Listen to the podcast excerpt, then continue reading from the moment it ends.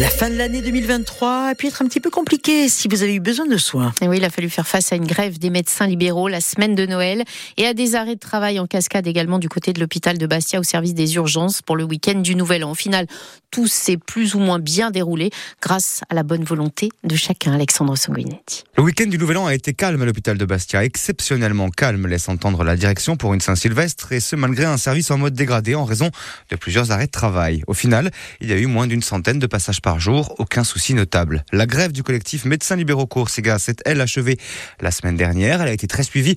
70% des praticiens du collectif se sont mobilisés pour une prise en compte des spécificités de la médecine en Corse. Docteur Cyril Brunel, porte-parole du collectif. C'est pour pouvoir accueillir plus vite et mieux nos patients, c'est-à-dire de pouvoir, lors d'une même consultation, faire plusieurs actes, pouvoir euh, mieux nous déplacer auprès des personnes âgées et lorsqu'on a des patients euh, complexes euh, lors des consultations, pouvoir prendre plus de temps avec Alors les négociations conventionnelles, c'est la première séquence sur laquelle on croit beaucoup et on espère beaucoup. Et là, nos politiques nationaux doivent nous aider.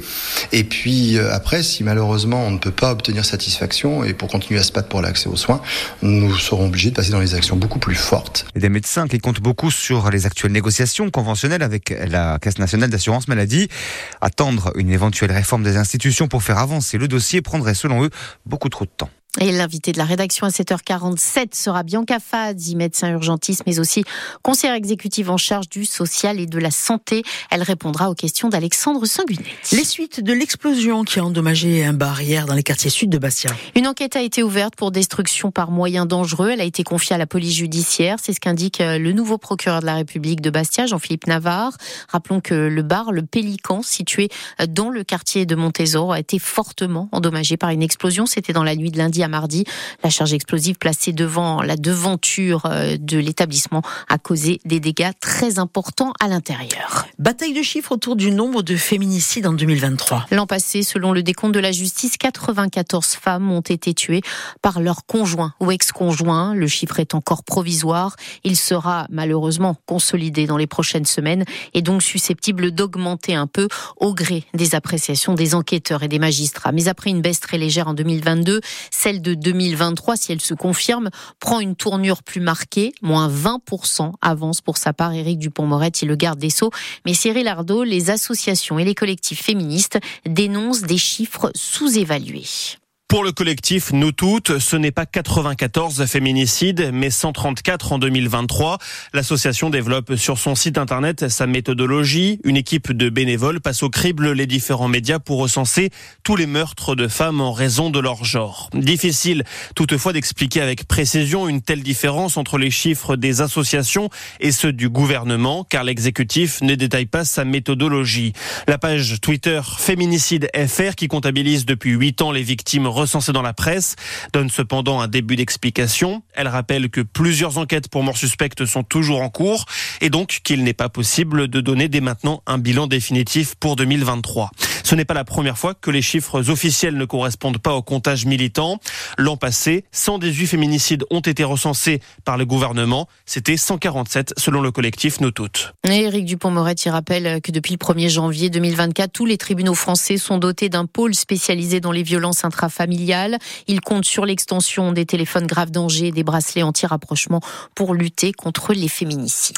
La liste des quartiers prioritaires en France n'avait pas, pas été mise à jour depuis euh, sa création en 2014. Un décret a été euh, pris fin décembre et la liste des quartiers prioritaires a donc été revue. Depuis le 1er janvier, il y en a désormais 1362 en France, dont 5 en Corse. Si rien ne change pour les quartiers Epifano à Porto Vecchio, les quartiers sud et le centre-ville de Bastia, on note quand même des nouveautés du côté d'Ajaccio. Alors le périmètre du quartier prioritaire des Salines a été revu. Il englobe désormais euh, le quartier des Cannes. Une seconde zone a été classée prioritaire. Elle porte le nom de Rocade Nord. Elle comprend fait les quartiers de Bodicion et de la Mandarine et d'Alzo di Leva. Seul le quartier des Jardins de l'Empereur a disparu du dispositif. Il ne répondait plus aux critères, mais il ne sera pas totalement abandonné, comme nous l'explique la secrétaire d'État chargée de la citoyenneté et de la ville, Sabrina Agresti-Roubache. J'alloue 2,5% du budget BOP 147 donc en contrat de ville pour pouvoir accompagner les quartiers prioritaires qui sortiraient au 1er janvier 2024. On appelle ça les poches de pauvreté, c'est-à-dire accompagner un quartier prioritaire qui sort. Donc ça veut dire que ces chiffres sont meilleurs, donc ça veut dire que le quartier va mieux, mais avec les fragilités qu'on connaît. Donc pour amoindrir et euh, combler ces fragilités, j'ai décidé qu'il y ait un accompagnement dérogatoire bien sûr, mais spécifique pour ces quartiers euh, prioritaires qui sortiraient. Donc là, en l'occurrence, à Ajaccio, les jardins de l'Empereur. Un quartier prioritaire qui sort des politiques de la ville, ça veut dire que ce quartier va mieux. Mais encore une fois, si on ne fait pas attention et si on n'accompagne pas les sorties, les quartiers reviennent six ans après dans les quartiers prioritaires. Donc ils reviennent politique de la ville. Moi, ce que je veux, c'est qu'ils en sortent définitivement. Parce que tout mon enjeu, c'est pas d'avoir 1500 euh, quartiers prioritaires. Moi, ce que j'aimerais, c'est d'avoir des quartiers qui se portent mieux pour qu'un jour ils sortent des quartiers prioritaires, donc des QPV. Plus que quelques jours pour profiter du marché de Noël d'Ajaccio. Ah oui, il fermera ses portes dimanche soir. C'est l'un des derniers encore à être ouvert. Il reste donc la patinoire, les jeux pour les enfants, les stands alimentaires et de crêpes. Selon la mairie, près de 50 000 personnes sont venues en profiter cette année, place du Diamant. Alors, quel bilan peut-on dresser? Eh Allons y faire un tour avec Clémence Gourdon-Négrini. Bonjour, on va faire une petite partie. Au stand de la pêche au canard, les enfants défilent toujours autant. Emmerich anime ce stand depuis plus de 10 ans et cette année, le bilan est plutôt bon. Bon, cette année, on a quand même eu de l'affluence. En plus, on a eu un temps magnifique. C'est vrai qu'on a été quand même assez gâtés par temps. On a eu des beaux soleils l'après-midi, donc ce qui fait quand même que les gens sont quand même pas mal sortis.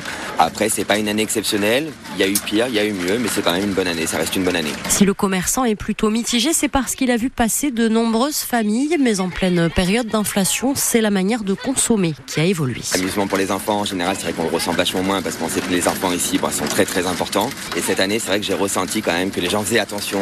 Au lieu de faire peut-être deux ou trois parties comme il y en a certains qui faisaient habituellement, bon, bah, ils se limitaient déjà à une partie et puis voilà quoi. Même son de cloche et peut-être même un peu plus compliqué à quelques stands. De là aux délices de Marie-Hélène, elle aussi présente sur le marché depuis 13 ans. C'était dur cette année quand même.